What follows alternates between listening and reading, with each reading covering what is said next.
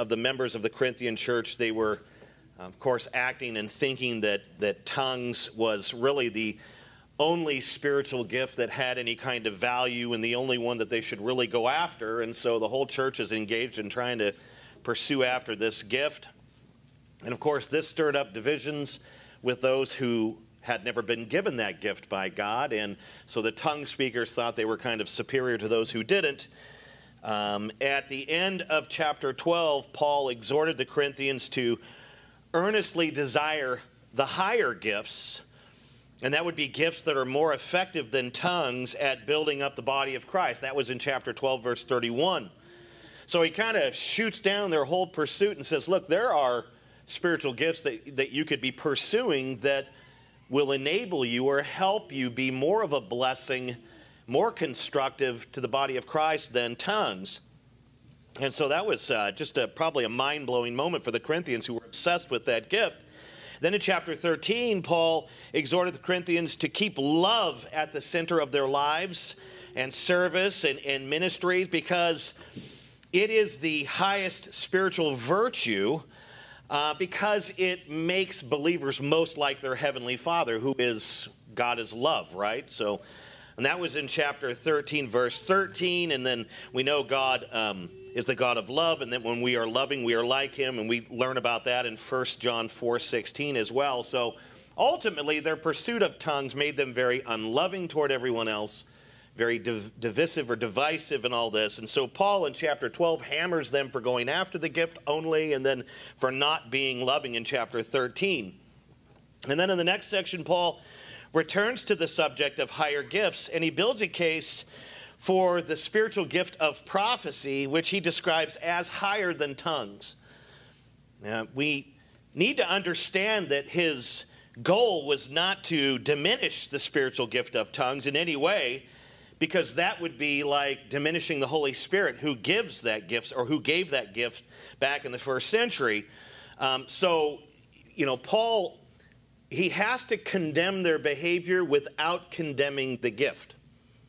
And sometimes I think we blur the two together and we end up condemning the gift and God when, in fact, all we're trying to do is point out particular behaviors. And so Paul is, is very cautious, but he has to hammer their behavior and expose that without harming the gift itself.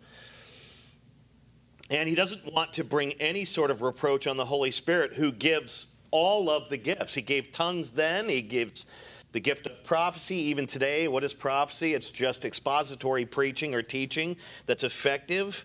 We know he gives all the gifts, 1 Corinthians 12, 4 to 11. So his goal was to diminish the Corinthians' unholy obsession with the gift of tongues and to call out and to expose their selfish pursuits because they wanted the gift of tongues not to build up the body, but for themselves because it brought up a lot of attention and accolades and built up their egos and these sorts of things.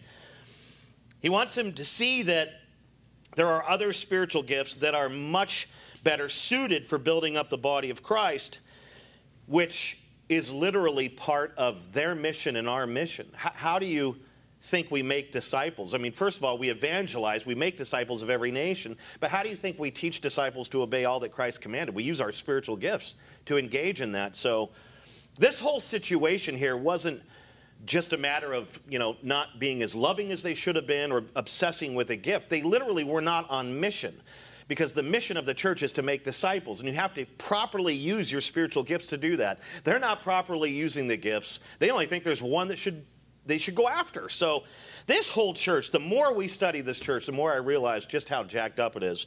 And then I start thinking about it, and it's like, but that's how jacked up I am. So, it's not like they're setting some sort of precedent, it's just what we do in our fallen nature. So, with that being said, we're going to move into the next section where he again lays siege to their unholy obsession with tongues by showing a higher gift and the effect of the higher gift, and that gift is prophecy. But I'll say this, and I won't say it right now to the extent that I would, but the goal of the chapter really isn't to show the preeminence of prophecy over tongues or anything else. There's a deeper, more profound, more poignant point to it that we'll talk about toward the very end. So, with that being said, please take your Bibles and turn to 1 Corinthians. I have a lot to cover today. I've got to do chapter 14, verses 1 to 19. But it is very simple. The text is very simple. And hopefully, I can just get it all done for you. This is only going to be a, all these verses, and this is only a two point sermon. I could, I could only come up with two points. So um, don't blame the Holy Spirit. That's my fault. It's not a three point sermon. I'm not passing the rules of preaching this morning by not having three points.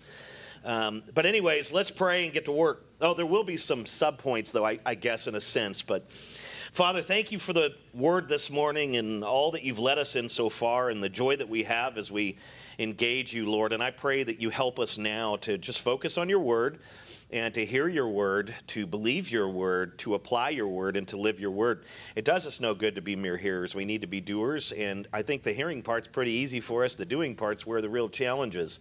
But we have the Holy Spirit. We have these spiritual gifts and things that enable us to serve one another. And we just want to have a right view of the gifts, a right view of love, a right view of you ultimately, a right view of ourselves. And so uh, we sort of just submit ourselves to you, to your authority now under your word. Not my word, these are your words. And so your word is the authority, not my word. And so may we yield and submit to your word now. And we pray in Jesus' name, amen. So we got to pick up where we left off on September 3rd. That's the last time we were in this series. And I do want to thank the guys for covering as I moved. And by the way, um, I could have used another two weeks because uh, I'm not done. I'm done moving stuff over, but Rachel this morning's all, I have a list of things I want you to do. This is like three seconds after I've opened my eyes. Like I just woke up. and She's like, I have a list of things that, that we need to do. And I'm like, could I take my third breath, you know? And, and she's like, but I put time in on this list, you know? So I listened to her list and I'm like, oh, Bruce is going to be doing the painting. Uh, Jared, if there's anything else to move, I'll have him do that because he's the best at that. I'm just trying to figure out how to delegate while I sit back with a Mai Tai. No, I'm just kidding. Uh, yeah, big, big list of stuff. But, anyways, let's pick up where we left off. Thanks, guys, for covering the pulpit. You did a great job. The first thing that we want to look at, two points. The first thing that we are going to look at is number one, and that is the priority of believers. The priority, there's two P's here for two points. The priority of believers, and we see this in the very first portion of verse one. This is the priority, this is like our prevailing top priority as believers, no matter what. This is the high thing that we're to be aiming at. Verse 1a pursue love. you could literally stop there and preach a thousand sermons. Pursue love. And then he adds, and earnestly desire the spiritual gifts. Keep in mind that he's already described the supremacy of love in chapter 13 right? And now he hits them with an application. He's talked about what love is and how it's supreme and above all other things. And now he's literally applying what he just said throughout all of chapter 13. In chapter 13, it's like he's saying, here's what love is. And now in chapter 14, verse 1a, he's saying, here's what I want you to do with it. Here's the truth, here's the application. Here's what love is. Here's what you are to do. You are to pursue love. And the Greek word for pursue is uh, dioko or dioko, and it, it basically means to follow, right? Pursue. Think of it in terms of Greek to follow, to even hunt, and to chase after with intensity. So the Greek word behind our English word pursue. Pursue doesn't sound very aggressive, but when you think of it in terms of the Greek, which has a much broader meaning always, chase after with intensity. He is saying, chase after love with intensity. Above all else, as Paul emphasized in the previous chapter, the Corinthians should chase after love, should hunt love, should follow after love, should pursue love. In other words, love is their main top priority. And that is a universal rule, not just for the Corinthians who didn't seem to understand what love is at all. It's, it's for all time and for all believers. Love is our main goal, the main thing that we go after. It is our top priority. It's the top priority of all believers. And John MacArthur points out something about the Corinthian church. He says, Lovelessness was by far their greatest problem, to which all of their other problems were related in one way or another. The only strong affection many of the Corinthians had was for themselves. Oh, they had plenty of love in that church. It was just self love. It wasn't love for your brother or sister, it was love for you. And that's why I want the tongue. So I love myself so much. I've got so much self esteem and so much self love. I want that gift for myself so, so I can draw more people and attention to myself. It's just pride, is all it is. That was their problem lovelessness, but it was inspired or driven by self pride. Pride is behind it all. We talked about that, I think, on the third. Now, we must understand what type of love Paul is referring to here in this text, because believe it or not, especially in the Greek portion of, of the New Testament, well, that, that the whole thing is Greek, but in the New Testament, not in the Hebrew, but in the New Testament, there are different types of love. There are different Greek words for love. So, what kind of love was Paul talking about here? Was he talking about eros? That's sexual love. Well, if he's talking about that, that's just perverted. He's not talking about eros, right? No, he wasn't talking about eros love. Was he talking about phileo? Phileo, that's brotherly love. Think of Philadelphia, the city of brotherly love. That's derived from a Greek word. Was he talking about brotherly love? No. No, that's not the Greek word here either, but that's closer to the mark, much closer than sexual love. No, no, no, no. The Greek word here is agape. Agape. What is agape love? That's the love of God. That is sacrificial love. Best demonstrated by Christ stepping out of glory and coming down here, condescending to live just as we lived, yet without sin, perfectly without sin, to die a bloody, horrific death on the cross, to be buried, to rise again in three days. That is the agape love of God demonstrated through Christ, who is God. That's the kind of love that he's talking about here. It's the, the love of the good shepherd who does what? Lays down his life for his sheep. Amen? That's the kind of love he's talking about. That's John 10 11 love. Paul is saying, chase after the same love Christ has shown you. Hunt it down, follow after it until it saturates every part of your lives and ministries. That's what he's saying. Chase it down, hunt it, grab it, make it part of your life, keep it there at the center of your life.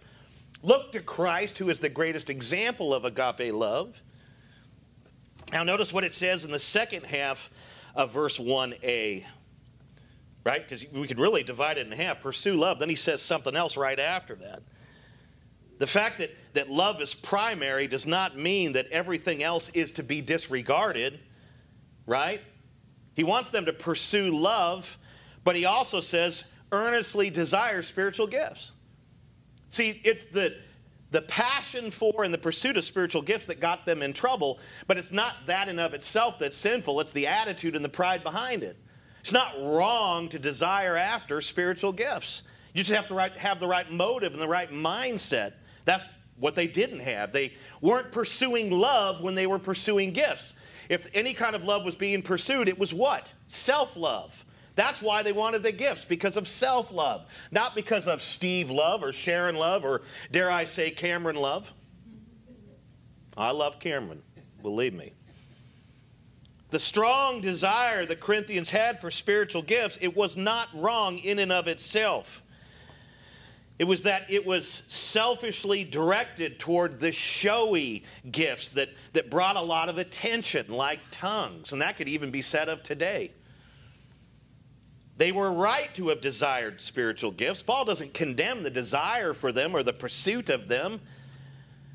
But their concern should have been for using those gifts to build up the body of Christ, not their own egos and reputations and, and what have you. So they were not pursuing love and chasing after the gifts for the wrong reasons. That's the systemic problem here, and we know it's driven by pride. And Paul says you pursue love. If you do that first, then it's perfectly fine to pursue spiritual gifts because the spiritual gifts are tools that will help you love others. But you see, you got to get that first part right. And I think with us, even if we're if we're Christians and we've been regenerated and we're new people, that's still a challenge, isn't it, to keep love at the center of what we do? Because that pride and that old man or that old woman, dare I say, creeps in and causes us just want to do things for our own pleasure or for our own glory. But that was their problem. So he's fine with it. You pursue love. Notice how that's first. And if you do that, then it's okay to earnestly desire gifts. Because you're pursuing love, you're pursuing the gifts properly, and he knows that you're going to use the gifts for the right reasons, and that is to extend love to those who will be the recipients of all your good service. So they have the right the desire to go after him, just the wrong motive. Okay, so the first thing is the priority of believers, and that is love. Always love. That's the first thing for us. Maybe that's something that when we wake up in the morning and you're not given a list of new things to do. Uh, actually, I had to pursue love in that moment. Nobody should be giving me a list of anything to do when I haven't had coffee yet. Six cups, to be exact. No, but I mean, maybe when we wake up in the morning, I need to pursue love today. It's, it's something that I don't think comes naturally to us fallen creatures. Maybe some of us have, you know, are more inclined to be more gentle and loving. Bruce, you know, whatever. Bruce, he just does everything so well for Christ. Maybe it's because he's been in the Lord for 261 years. I don't know. He feels like it. So do I. But, uh, you know, just, I got to remind myself. When's the best time to remind yourself to pursue love? When you don't feel loving, when somebody challenges you and you're upset. So, this is something that we really got to work at. It's not an easy thing to do. But that's firstly the first thing. All right, number two now, the second point the preeminence of prophecy. And this is what we see in the rest of the verses. 1b to 19. That's why there's only two points and it's just so long here. After admonishing the Corinthians to pursue love, encouraging them to pursue love, and then to go ahead and eagerly desire spiritual gifts so they can love one another and build up the church, Paul now exhorts them to set their sights on the higher gift or the preeminent gift, the spiritual gift of prophecy. Obviously, we've talked about these gifts a lot, and I don't want to be a broken record, but he's talking about expositional prophecy, not revelatory. Expositional prophecy, it's a gift that God gives. He also gave the gift of revelatory. Revelatory is where you're revealing truth really for the first time, and that was something only the apostles had, and once the scripture's done, that gift's gone. But expositional is like what's happening right now with me in the pulpit. It's when somebody takes the word of God and explains it in a way that the people can understand it. And believe me, I'm not the first person in history to have this gift. There's a long line of preachers and evangelists, and some of you even have it. Maybe you don't use it in a pulpit, but you've used it somewhere else at a Christmas party or something like that. But it's just the ability to be able to explain the Word of God effectively so it pierces the heart. And that's what it is, and that's what he's talking about here. It is a continuing gift that God gives to pastors and a great many other people. Whereas revelatory prophecy was only given to select people and it ceased with the apostles. Paul wanted them to eagerly desire, firstly, to love, but then, secondly, to eagerly desire prophecy because it is the, a higher gift than tongues. It's above tongues. If there was a pyramid of gifts, it would be the pinnacle gift up at the top. Tongues would be way down here, lower on the ladder, lower on the pyramid. And that's kind of a shocking thing to hear if you have a charismatic background or anything because they put the emphasis entirely on tongues and everything. And Paul says so plainly here that this one is preeminent, it's above that. On the pyramid, it would be at the very top, it's the pinnacle. Now, it is preeminent, and we have to ask, why is that? Well, the answers are found in Paul's divinely inspired, infallible argumentation in verses 2 to 19. He argues for why it's preeminent in the rest of the text. So now we can move to verses 2 to 3 because we're staying under this point. Listen to what he says. I mean, he says it himself. For one who speaks in a tongue speaks not to men, but to God. For no one understands him, but he utters mysteries in the Spirit. Now, listen to what he says in verse 3. On the other hand, the one who prophesies speaks to people for their upbuilding and encouragement and consolation. There's the first point, subpoint of preeminence. Why prophecy is preeminent. Take into consideration when tongues was such a um, widespread gift in this church, and so many people wanted it. So many people had it, and then so many people wanted it. take this into consideration that there wasn't a single interpreter in this church. Verse 5, that's where he says it. You've got all these tongues, which are just they're just human languages that are being spoken, and there's nobody there to interpret any of these languages. This would be like stepping into a congregation and you only speak English and they only speak French.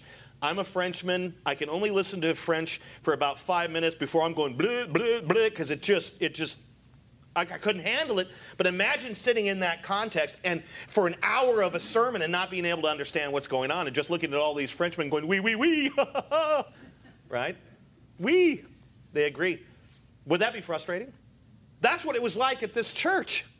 You had this guy blasting off in whatever language, and this guy blasting off in this language, and this gal over here, and nobody knows what's being said anywhere. It must have been like the Agora, like a market where you have all these different, you know, it's like a cultural melting pot. But you had no, everyone's speaking in these languages, but nobody knows what's going on. When someone spoke in tongues in this church, and it was quite a few people, there was no interpretation, there was no understanding. And Paul says the tongue speakers were, in a sense, speaking only to God, right? He says it right there. They're speaking not to men, but to God. What does he mean there? He means that God is the only one that understands what they're saying because he knows all languages. He gives all languages. He created all languages. When somebody blasts off in Arabic and nobody there knows what's going on, God knows Arabic. So, in a way, they are praying or whatever they're doing in their tongue speaking only to God because He's the only one capable of understanding. That's what Paul is saying here. Now, I tell you this, that would be an opportunity to show off. Look at how I just prayed to God in tongues. Don't you wish you could do that? Well, I, I, I certainly wish I could. I also kind of wish I knew what you were saying. Well, God knows, and that's all that matters. I mean, this is the attitude there, and this is what's happening. They were speaking only to God because He's the only one that could interpret. He knows all languages. Now, let me ask you this. If people in the church, especially that church, they couldn't understand what was being said, there's no interpretation, how could they possibly be built up? You can't be built up if you don't understand what's being said. The words are intended that the purpose of the gifts is to build up. And if you can't understand what's being said, how are you being built up? I kind of feel like you're being built down and getting frustrated because you can't understand. When there's a language barrier, isn't that frustrating? I don't sit there and go, This is wonderful. I have no idea what this cat's saying. If you can't understand, how are you being built up? Logically, you have to understand what's being said, you have to understand the words to be built up. This is Paul's point. And yet, with prophecy, there's no need for interpretation. Prophecy is the exposition of God's word in the language of the people. And it's given to build up, and it's given to encourage, and it's given to console, is what Paul says. In Corinth, tongues were being spoken to God alone because no one could understand. But when a spirit filled preacher entered the pulpit or what have you and prophesied from God's word, that whole body was built up. Now, I don't think that there was any need for any kind of interpretation because he's explaining the Word of God, but maybe there is a little room for explanation or application, but that's different. Somebody's prophesying, they're pointing their words at you and you understand their words and, you understand what's being said and it's coming from God's word and it's building you up, it's challenging you, it's consoling you when you're sad, it's encouraging you when you're discouraged, and it's doing all this. And then over here on the other side of the auditorium, you have somebody ripping off and blasting away in tongues and nobody has any idea as to what's going on there. But with this guy who's preaching the word, I know exactly what's going on. Which gift is preeminent? The prophecy. That's what Paul's point is. Because of the gift of prophecy, believers are taught and reproved and corrected and trained in righteousness. They're brought nearer to completion. They're equipped for every good work. Everything that 2 Timothy 3 16 to 17 says happens through the proclamation of the word, through the gift of prophecy. It's happening. But with the tongues, there's just nothing going on. I guess God is being built up. And thank goodness for that, because our God is just not mature enough or adequate like God would need to be built up? Come on now. That's verses 2 and 3. Verse 4 So he's already hammering tongues and exalting prophecy. Verse 4, he continues The one who speaks in a tongue builds up himself, but the one who prophesies builds up the church. That might be the most, I wouldn't say damning, but that might be the most convicting statement in the whole section. The one who speaks in tongues is just doing it for self. The one who prophesies isn't doing it for self, he's doing it for the benefit of those who are listening. And that is aimed directly at the Corinthians because that's exactly what they were doing. When they spoke in tongues, it was about building up their egos and their reputations. And he says, you know, but there's a selfishness in that. You guys are misusing the gift, and there's a selflessness in prophecy because it's about Diane and Rachel and everyone in this room about building them up through the exposition of the word. This is exactly what he's saying. And I think it's just pure sarcasm here. You know, tongues, it has to be accompanied by interpretation to do any good whatsoever. Right? And without interpretation, a tongue cannot, some foreign language, it cannot do anything. It can't build up anyone. It, it really can't even build up the person speaking it because they, in a general way, didn't know what they were saying. It's a supernatural occurrence. They're speaking in Spanish all of a sudden and they never studied a lick of Spanish. They don't have Babbel. At the Tower of Babel, that fell, but they don't have Babbel, the Bible, or the language program. So there's, there's nothing good that's coming out of the tongues here. The one who speaks in a tongue, he wasn't literally building himself up spiritually because he himself or she herself doesn't know what's being said. There's no interpretation. So they don't even know what's going on. They just think it looks impressive. And you got to understand that when he says it's about building the self up, that, that is a condemnation. The gifts were never given for, for self edification. You're, you're not given spiritual gifts by God for your own good, they're given for the benefit and good of the body as a whole and for individual believers. They're given so you can bless other believers, they're not given so you can bless yourself. And that's in this verse here. That's, that's what he's saying in verse 4.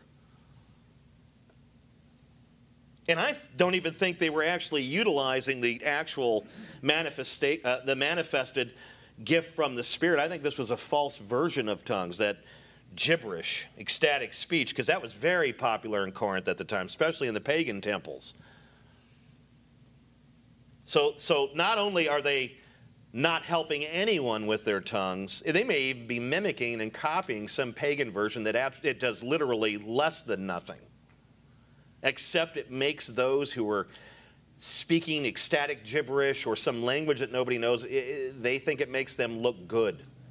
And I have a more of a manifestation of the Spirit here than you do because look at how I can exercise this gift. It's all about pride, it's all about ego. They're not chasing after love, self love. When these tongue speakers spoke in tongues, you know, it literally did build up their egos and reputations as ignorant onlookers marveled at their abilities and just heaped on all the praise. Wow, did you see what Sam can do? That's unbelievable. Well, I really would like to be able to do that. So that's the problem here with tongues. But the one who prophesies, it's, it's a completely different category his ministry builds up not himself, but it builds up the church. Now, we do see a, a, bit of a problem with that today, where these rock star pastors are using the pulpit and their preaching abilities and the gifts that they have to create quite a following for themselves and to get super high paychecks and to do all these other things. And so that problem does exist today, but certainly you could take the gift of prophecy and abuse it just as you could tongues or anything else to for self, you know, glorification. We're not saying that's not true, but here Paul, he's not looking at prophecy that way. It's something that's done for others. It builds up the church. That's what solid exposition of the text does. Builds up the body of Christ, and I would say like nothing else. I mean, when, when a man preaches the word of God from the pulpit and the Holy Spirit is there moving and working through him and working in the hearts of those who are listening, there's just nothing like it. What else can build up the body like that? How can you even build up the body without the Word of God? 99% of the time today, when somebody is speaking in tongues, doesn't have anything to do with the word. It's just, I've got a word for you from God, and He wants you to have a great day. Well, I don't need God to inspire that in me. I can say that on my own. Most of the time, when somebody's speaking in tongues today, and I told you they've already ceased, they went away with Paul or the apostles, but when they say they're doing it today, they're not even citing scripture. They're just saying something like, I, I remember one time a guy said, um, You know, um, I feel like I have the gift of tongues, and, and God said through me, and I'm not even sure what the language was, but I had the impression of what he was saying. It was, I want you to go sit on that log over there. Apparently, he was down by the river, down by the river, living in a van, right? No, not that, but he was down by the river, and I think he was condom, you know, he was just he was in contemplative prayer or something, and he, and he felt like God was speaking a tongue to him, like God speaks in these tongues too. Like he's the giver of the gifts, he doesn't need them. But somehow he's being told in some kind of tongue that he doesn't normally understand. Now he has the impression that God is saying, I want you to go sit on that log over there. I'll tell you what, nothing builds up the church than when you tell stories about how God's told you to sit on a log. Don't you feel edified? Senseless gibberish. I mean, it just it's worthless. And today, all these things are passing for these things. And this was happening in the Corinthian church. So, what does that tell us? It tells us that Solomon is a genius. There is nothing new under the sun. 2,000 years ago, people were still doing the same stupid stuff. They're doing it today. Prophecy is a whole different game, though. It's a whole different thing. It builds up, it builds up like nothing else. That's why the reformers restored the pulpit to center stage and moved the communion tables off to the side. How many of you were Roman Catholic at one time or you've been to a Roman Catholic service? A mass, what's in the middle of the stage? The communion table. Because the highest thing they do is allegedly convert the bread and juice into the literal body and blood. So communion table's at the center, preaching is not at the center. The reformers, and this is how it was during the 1500s, the reformers said the communion table, not that communion isn't important, but it's going back over to the side where it should be, and we're going to start building some really cool pulpits that are way up in the air. Not to exalt the preacher, but to exalt the Word of God. The reformers brought the pulpits back in. Why? Because they understood the value of the gift of prophecy. This is why Luther, who was one of the great reformers, called uh, singing, because that's when they kind of first started really singing hymns in a worship service. It predates that, but this is when it really came about. That's why he calls singing to the Lord the handmaiden of preaching, because preaching has to do with the gift of prophecy, which builds up the church like nothing else. They put such a high premium on the gift of prophecy, and they should. It is the pinnacle gift. It's why we place such a high premium on expositional preaching here at RHC because we understand its value. It builds up the church. The word builds up the church. Prophecy is preeminent because it is aimed at believers and it builds them up, whereas tongues were being aimed at God and only built up individual egos and reputations, and I would say, sadly, like in many Pentecostal circles today. Verse 5 now I want you, this is, this is where I'm like, Paul, don't play games with me. Okay? If I could talk to this guy, someday I will. He'll say, shut your mouth and bow before the throne. I'll say, I got a question for you, dude. What are you doing here in verse 5 back there? He'll say, Shame on you for not understanding. But look at what he says. This is bizarre. He says, Now I want you all to speak in tongues. what? You've just been telling them that, that, that that's not what they should be going after. Now I want you all to speak in tongues. But then he says, but even more to prophesy. Okay? So it's like he says something and then he's not correcting, but you'll get, we'll get to the meaning of it. And then he says, and then he says this again. He goes back to that same argument. The one who prophesies is greater than the one who speaks in tongues, unless someone interprets so that the church may be built up. All right, this is just, this is one of those things where I'm trying, I was, first I was like, I don't understand here. Paul has been showing the inferiority of tongues, right? This, is all it's been doing. Why would he now want every Christian, uh, every Corinthian to speak in tongues? Another thing, too, is that Paul knew that not all Christians will have the spiritual gift of tongues or they'll even have the same spiritual gifts. 1 Corinthians 12 20, that's what he said. The Spirit gives many different gifts to many different individuals. He doesn't give everyone the gift of tongues. He didn't then. He doesn't give everyone the gift of. So he knows if he's saying, I want all of you to have it, it's like he's contradicting what he's already said. How can he desire something that he knows will never happen? Because God's not going to give everyone the exact same gift. That is a contradiction of the Spirit's work. What are you doing here, Paul? Does the Bible have contradictions? No. I think what he was actually doing here is wishing for the impossible for the sake of emphasis. Paul did not want to be seen, known as, or received as a quote unquote tongues hater, right? I mean, if you're if you're challenging people because they're obsessed with something, you want to challenge the obsession, not the thing they're obsessed with, if it's a good thing. And tongues in this day and that day was a good thing. Again, remember, he wants to be careful not to condemn the gift or the one who gives it, the Spirit, but their behavior. And so now what he's doing is he's kind of, he's not backtracking, but he's showing that I don't despise the gift of tongues. In fact, I wish all of you had it. He's trying to just make clear that he doesn't despise the genuine gift of tongues, the true manifestation of the Spirit. In other words, wanting everyone to have tongues, which he knows is impossible, but he's still expressing it as some kind of a desire, wanting everyone to have tongues affirms what? His belief in tongues and his, his respect for the gift of tongues, his respect for the gift uh, for the Holy Spirit who gives the gift.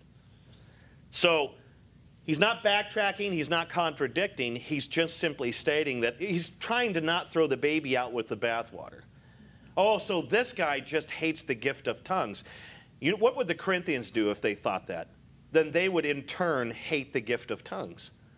You're not supposed to hate the gifts. You're supposed to hate your dumb behavior. Right? Adventures in missing the point. This happens all the time. And notice how he really clarifies his point. He pivots back to the pinnacle, doesn't he? What's the pinnacle gift? But even more to prophesy. His truest desire was for the Corinthians to long for a spiritual gift that could do the most good. Again, prophecy did much more good than tongues.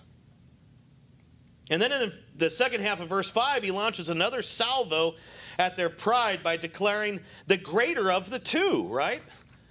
They thought tongues, you know, speaking in tongues was the zenith or highest form of Christian expression and service. Literally.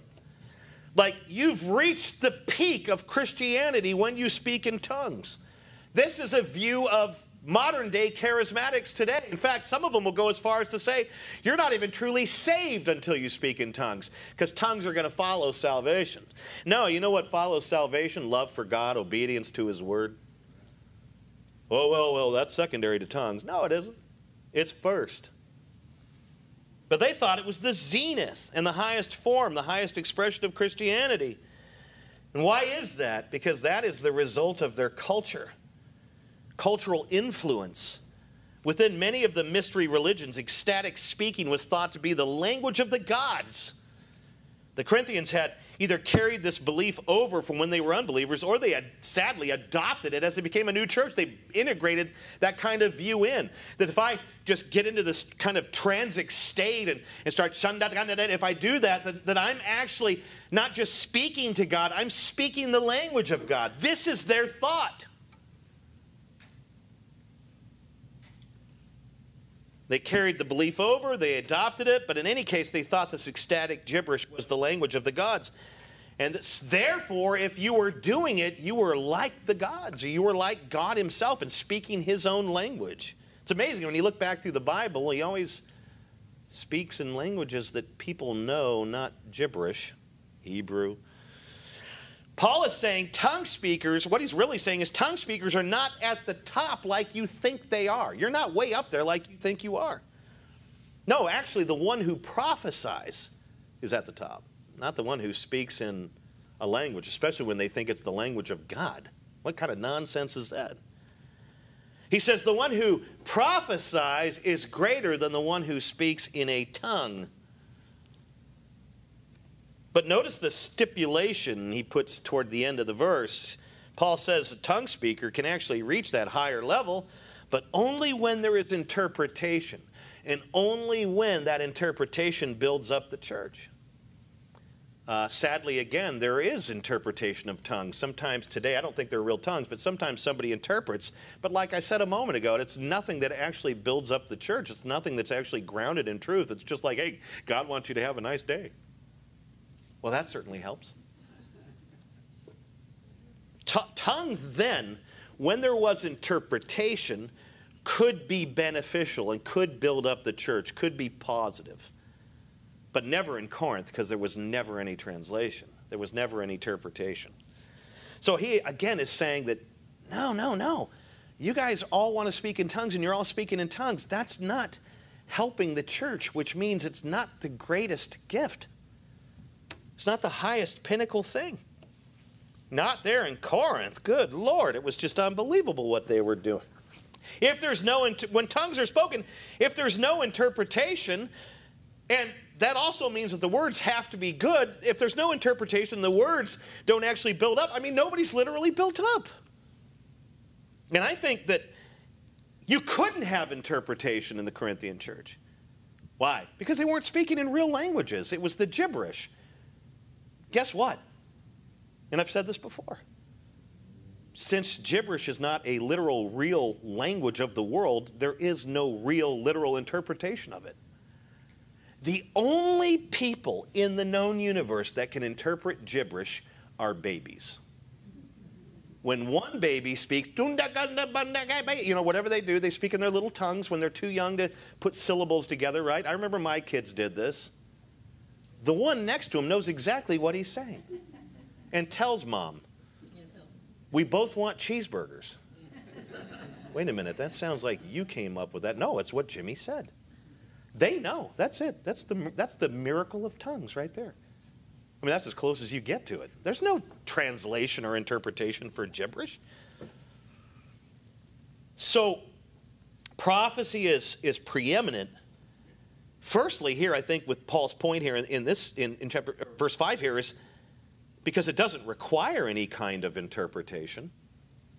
It doesn't have to have another member there with another spiritual gift to make it work. Doesn't need that prophecy. You just you just it just preaches and it comes right out. So it doesn't have to have interpretation. It's prevenient over tongues because tongues must be accompanied by interpretation. Apart from interpretation tongues is nothing more than showing off or attempting to show off and that's exactly what you see today Verse 6 Now, brothers, if I come to you speaking in tongues, how will I benefit you unless I bring you some revelation or knowledge or prophecy or teaching? To strengthen the preeminence of prophecy over tongues, Paul uses himself as an illustration. If he, an apostle, came to the Corinthians speaking in tongues, but there was no interpretation, how could any of them benefit? Without interpretation, there would be no way for the church to receive some, as he puts, revelation or some knowledge or some prophecy or some teaching or anything from the scripture, anything at all that's good and beneficial and going to build up the church. If there's no interpretation, Paul's saying, even if I, you think that I have a higher rank, and I don't think he saw himself that way, but I don't know about you, but on the spectrum, tongues are tongues is lower, uh, prophecies higher, Phil, a pastor's lower, apostles at the top, right? This is the way that we would think. In Roman Catholicism, Pope is way up here, non Pope is way down here. So, just in terms of hierarchy in our own thinking, Paul, as an apostle, is at the top. And he's saying, even if I, at the top, it's not how I see myself, but it's how you see me. Even if I came to you speaking a whole bunch of tongues and there was no interpretation, what good would it do? This is what he's saying. He uses himself as an example. Any message is useless if it cannot be comprehended. Can we just get that down right now as a baseline truth? Doesn't matter what's being said, if it cannot be understood, it does no good, it's useless. In verses 7 and 8, Paul continues to strengthen the preeminence of prophecy over tongues through another illustration. This, times, this time he uses musical instruments. Verses 7 and 9 even if lifeless instruments such as a flute or harp do not give distinct notes, how will anyone know what is played? I feel the same way over hip hop. And if the bugle gives an indistinct sound, who will get ready for battle?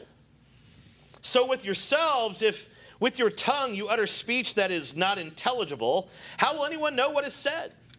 For you will just be speaking into the air. Imagine somebody blowing an instrument into the air. When you're speaking without interpretation, it's like doing that.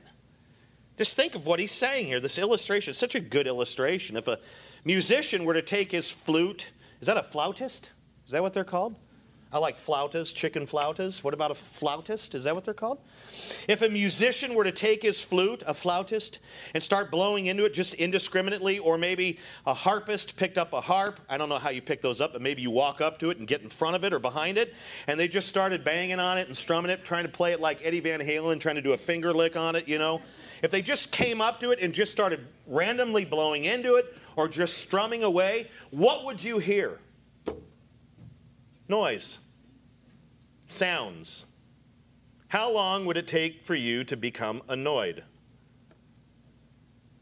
How about Charlie Brown on that piano for a half hour before the service began by Ryan? Actually, I could understand what was being played and I still got annoyed. I'm kidding. I love you, Ryan. Don't do it again. No, I mean, seriously, think about this. How many of you have ever taken up an instrument? What did it sound like when you first started playing it? Susie, shut up in there. That's your mom, right? I mean, it was terrible, right? I remember when I tried to play guitar for about four seconds. It was a disaster. I only knew one song and I didn't know, even know how to play it well. And then I would try to sing with it, and I just gave my kids fodder for later. I remember what it was like when you first started playing an instrument, or how about if you played an instrument for a while and you put it down for couple of years, then you pick it back up and try to go at it. It's not like it was. But Paul is saying if a musician were to just blow into a flute or start strumming in, you know, just uh, just crazily on a harp, it would just make a lot of noise. It would just be a bunch of sound and it would be annoying. Would we consider that to be music? Only if your kid's very young. Wow, you're making beautiful music while bearing false witness in your heart, right? What, what do you need to be able to hear music? You need distinct notes being played, is what Paul says, right? You have to play distinct notes. And then he says, What if the bugle boy of Company B, is that Glenn Miller? Who is it? Who is it? Bruce should know. He's a thousand years old. He wrote the song. Andrew sisters, the Andrew sisters. Okay, see what I don't know? Yeah, I don't know how Dave David knows this, but we'll talk later in an elder meeting. If the if a bugle boy were to step forward and begin to blow into his bugle without controlling his diaphragm and breath and positioning his lips just right, what would the soldiers hear? Noise?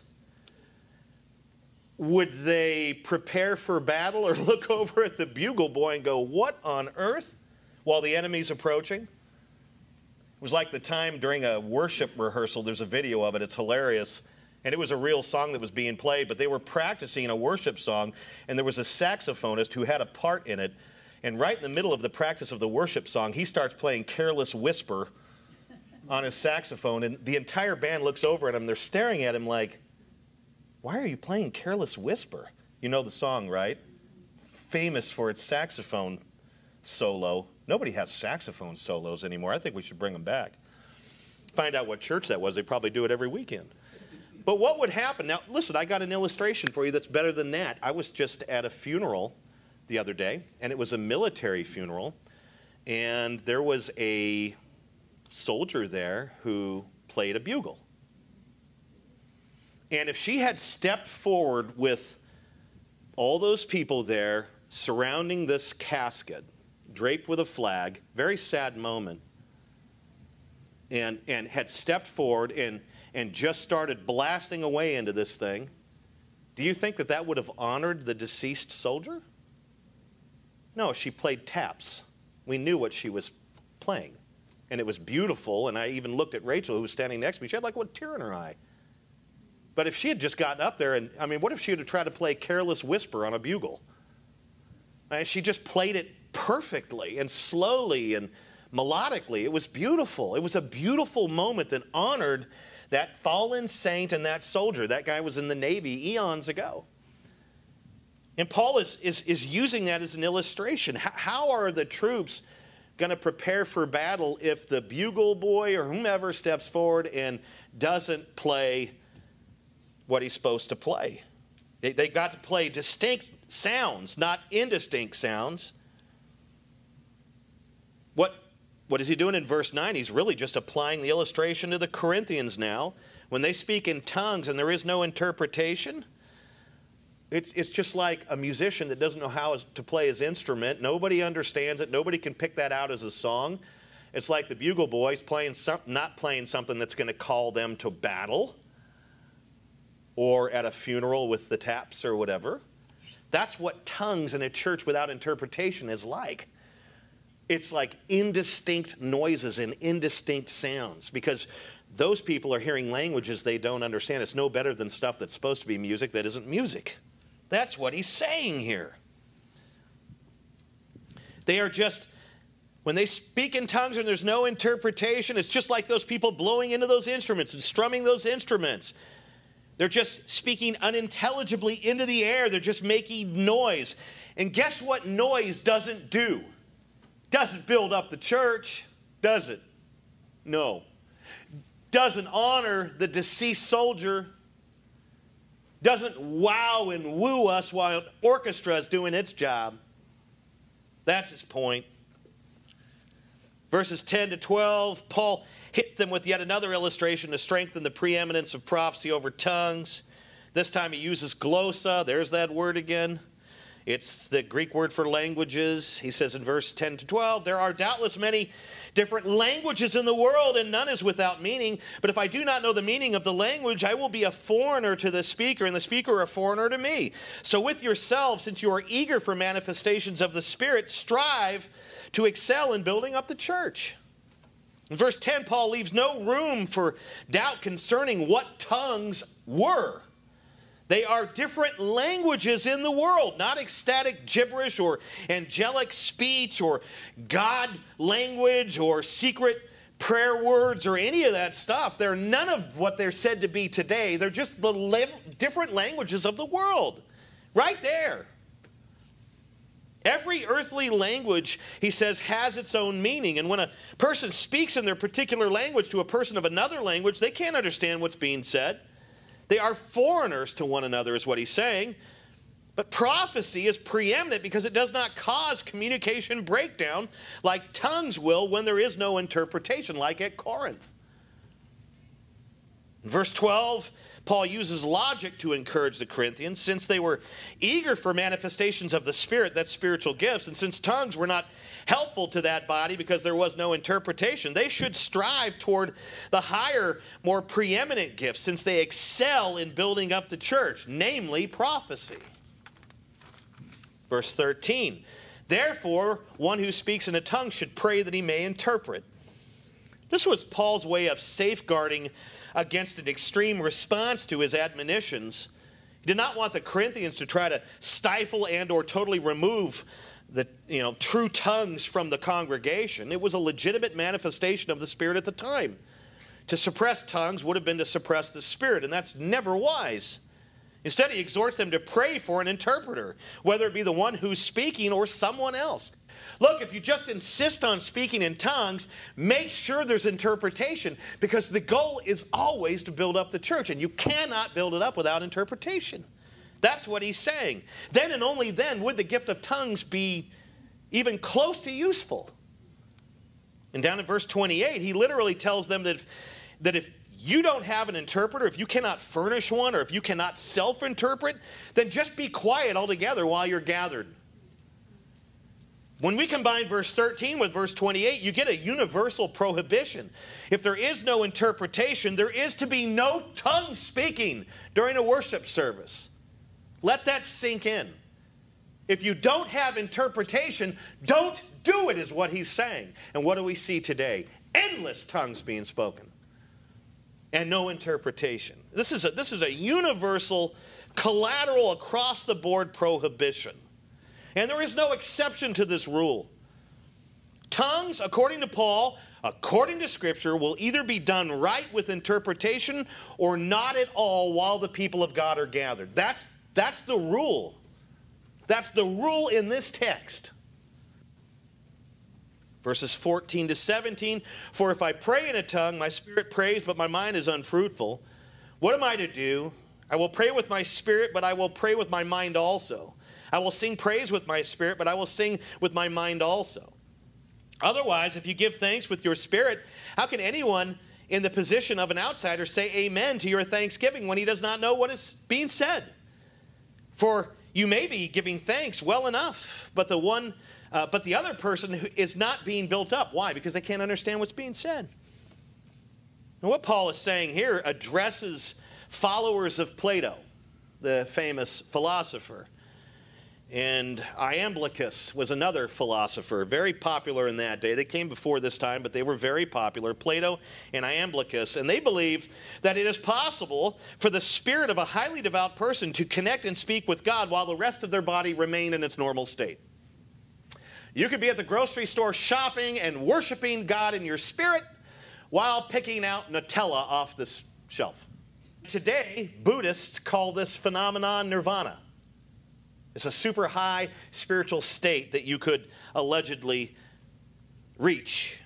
In ancient Corinth, pagan worshippers thought that a combination of alcohol consumption and ecstatic speech would bring them into this transcendent state or a deeper level of spirituality. The basic belief is that it is possible for the spirit of a man or a spirit of a woman to engage in worship apart from the rest of their temporal body. Oh, this is, this is grounded in Eastern mysticism and all this. It all comes from Plato. As a final illustration, Paul borrows from Platonic thought to illustrate the absolute necessity of interpretation. He is saying that when a person prays in a tongue and there is no interpretation, a disconnection occurs like in Platonism. It's like his spirit is, is praying and communing with God, but his mind is fruitless because it doesn't know what is happening. This is what he says. Now, something very similar, he, he doesn't really care about Platonism, but it's the point he's trying to make about tongues without interpretation. You have a disconnect between the spirit in a person and the mind of a person. The spirit knows what's going on, but the mind and the rest of the body doesn't. A total disconnect between the spirit and the rest of the body, which is very interesting and bizarre. It's a weird theology, probably gave birth to Gnosticism later. But something similar occurs in the congregation when tongues are used and there is no interpretation. When a person prays or sings or offers thanksgiving to God in a tongue and there is no interpretation, there is an obvious disconnection between the one speaking and the listeners. Kind of like in Platonism, where there's a disconnection between the mind and the, and the spirit, there's a disconnection between the one speaking and the listeners. They cannot understand him.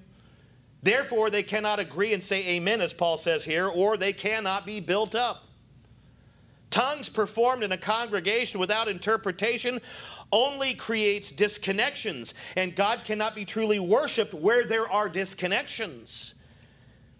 When people in the congregation are trying to figure out what's going on because someone in the corner over there is rattling off some kind of gibberish called tongues, they're not worshiping God in that moment. They're trying to figure out what the heck is going on in the corner. We have to be attentive contemplative to engage in worship, thoughtful. There cannot be a disconnection between the spirit, soul, and person. You can only worship God in spirit and in truth, and that means with your heart and with your mind. That is a direct contradiction of Platonism and Gnosticism and every other ism. And that's what Paul is doing here. God must be worshiped in spirit, which is the seat of our emotions, and in, and in truth, which is with our minds that are full of the truth. True spiritual worship involves the whole person mind, body, and spirit or soul. Platonism falls short since it only involves the spirit. And so does tongues when there is no interpretation. People just do not know what's going on. How can they worship? Paul just obliterates Platonism when he says, I will pray with my spirit and I will pray with my mind also. They're connected. I will sing praise with my spirit, but I will sing with my mind also. He's showing there's no disconnect in worship. But Platonism creates it. The Corinthians were creating it because they believed in Platonism and because they believed in tongues without interpretation. Verse 17, it's like Paul is saying, it could be that you are giving thanks through your tongues, and that's fine and dandy, but you aren't building anyone up because nobody can understand you. It's that simple. The inference I draw here is that God desires that we focus on building each other up through a proper use of our gifts. He prefers that we build each other up rather than pray or sing or thank Him in tongues. He wants the body of Christ to use its gifts, to use its spiritual gifts to build up the body. That is more important to God than rattling off any kind of prayer or tongue or anything to Him. So, making disciples is a higher plane of spirituality than speaking in tongues. It's much higher than tongues. And when you have tongues with no interpretation, there is nothing there. It's, it's just a show. Last two verses, 18 and 19. I thank God that I speak in tongues more than any of you. Wow. Nevertheless, in church, I would rather speak five words with my mind in order to instruct others than 10,000 words in a tongue. Talk about nail in the coffin. This is the final portion of his argument for the preeminence of prophecy over tongues. And he begins by thanking God for giving him the spiritual gift of tongues. Paul had this gift, and yet there is not a single example in the New Testament of him exercising it, not even in the book of Acts where you see it most. We don't have any example of Paul doing it, but Paul tells us very clearly that he had it. But we don't see him using it anywhere. J Mac again, Paul knew what the proper use of the true gift involved and did not involve. So he knew what tongues was about and what it wasn't about. And he says we can be sure that Paul did not use the gift in a perverted way or for personal gratification. He's speaking of the Corinthians. He may have used it as it was used at Pentecost to bring a supernatural message to those God wanted to reach and as a miraculous sign verifying the gospel and his apostolic authority. And listen to this. MacArthur says this Yet he considered, speaking of Paul, yet Paul considered that the gift was so low in value as compared to his other gifts and ministries that in none of his writings does he mention it in any specific use, or does he ever mention any other believer using it. Wow. One of the arguments that we've been making for the preeminence of prophecy over the course of many weeks is that tongues falls off and you don't even see it anymore in the New Testament. And that's what MacArthur is saying. And according to Paul's own testimony here, I think he must have possessed a very potent manifestation of the gift of tongues because he says he spoke more tongues than all of the Corinthians. And I get the idea he's saying of all of you put together. The Corinthians were, in a sense, novices, but Paul was like an expert. He was a journeyman, they would have been apprentices. Now he writes verse 18 not to boast, but to set up verse 19 where he states his own personal preference. When the church is gathered, Paul says he would rather speak five words with his mind in order to instruct others. What's he talking about? The gift of prophecy. He's talking about prophesying. He would rather prophesy even five words than to speak 10,000 words in a tongue that no one can understand. What was happening in that church? Nobody was prophesying. They were speaking in tongues that nobody could understand. He says, I would prefer to do the exact opposite of you. In other words, giving a message that would instruct or encourage his hearers was more valuable to Paul than a limitless number of words in a tongue that was incomprehensible to those same listeners. So we have to ask what was Paul actually demonstrating here in these 19 verses? Obviously, he's demonstrating his preference. I would, what is the context? I would rather, I would rather prophesy even five words that help people than speak in a gibberish or anything else that's not helpful. So he is demonstrating his preference. He has been demonstrating the preeminence of prophecy, right? over tongues. But what is he actually demonstrating here? It's very simple it is love for the body of Christ. This godly man had a whole arsenal of spiritual gifts, tongues, and he had both forms of prophecy. Firstly, he had the revelatory. I mean, we're reading Revelation. that he wrote, the Spirit through him. He had that. He had the, the, the, um, the expositional type of gift as well. He had a great many other gifts. I think he had the gift of hospitality and others. This guy was gifted like, unlike most believers. It's unbelievable. So many gifts and beyond. But since love was his priority, he focused on using gifts that produced the most good in the church. You see, the message of chapter 14, especially these first 19 verses, isn't merely that prophecy is preeminent over tongues. It is, but that's not really the broader, most important message here. It is that love is preeminent over all. And if we, as the people of God, in a long line following Paul in a sense, if we are constrained by love, as we should be, then we will seek after spiritual gifts or some other good thing that will help us love believers and build up the church. That's what love does. It wants in with, within us so badly a constrainment, a deep, passionate desire to care for our brothers and sisters, even to the point of looking for ways to do that. And if a spiritual gift will help me do that, then then maybe I would pray that God would give me that gift. Maybe He doesn't, and He expects me to do it with the gifts I have. I think that's the better way to go. But it is looking for ways, looking for gifts, looking for opportunities to show love to the brethren by building them up. That's the message here. Why is prophecy preeminent? Because it helps you do that better than tongues ever will. It's always about love and building each other up. That's the point. That is the point. I'll close with a phenomenal quote from Sinclair Ferguson. I love this one. He says, Our first priority in ministry must be love.